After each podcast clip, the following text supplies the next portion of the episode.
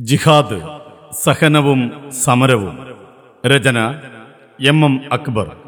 ഭീകരവാദത്തെക്കുറിച്ചും വിമോചന പോരാട്ടങ്ങളെക്കുറിച്ചും വർഗീയതയെക്കുറിച്ചുമെല്ലാമുള്ള ചർച്ചകളിൽ ജിഹാദ് കടന്നുവരാറുണ്ട്.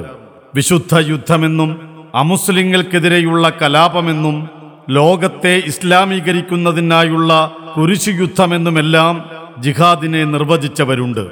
വ്യത്യസ്ത സാഹചര്യങ്ങളിൽ നടക്കേണ്ട ജിഹാദിനെക്കുറിച്ച അറിവിന് മുഹമ്മദ് നബി സല്ലാഹു അലൈ വസല്ലമയുടെ ജീവിതം പരിശോധിച്ചാൽ മതിയെന്നുള്ള വസ്തുത വിസ്മരിക്കപ്പെടാറാണ് പതിവ്. പ്രവാചക ജീവിതത്തിന്റെ വെളിച്ചത്തിൽ എന്താണ് ജിഹാദ് എന്നും എപ്പോഴൊക്കെയാണ് അത് സഹനവും സമരവുമായി തീരുന്നതെന്നും അപഗ്രഥിക്കുന്ന പഠനമാണ് ഈ പുസ്തകം.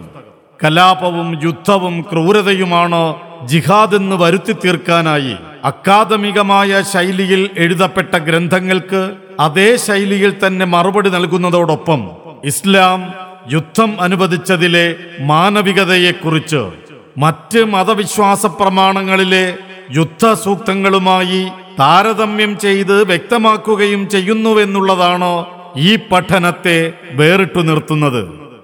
ജിഹാദ് സഹനവും സമരവും.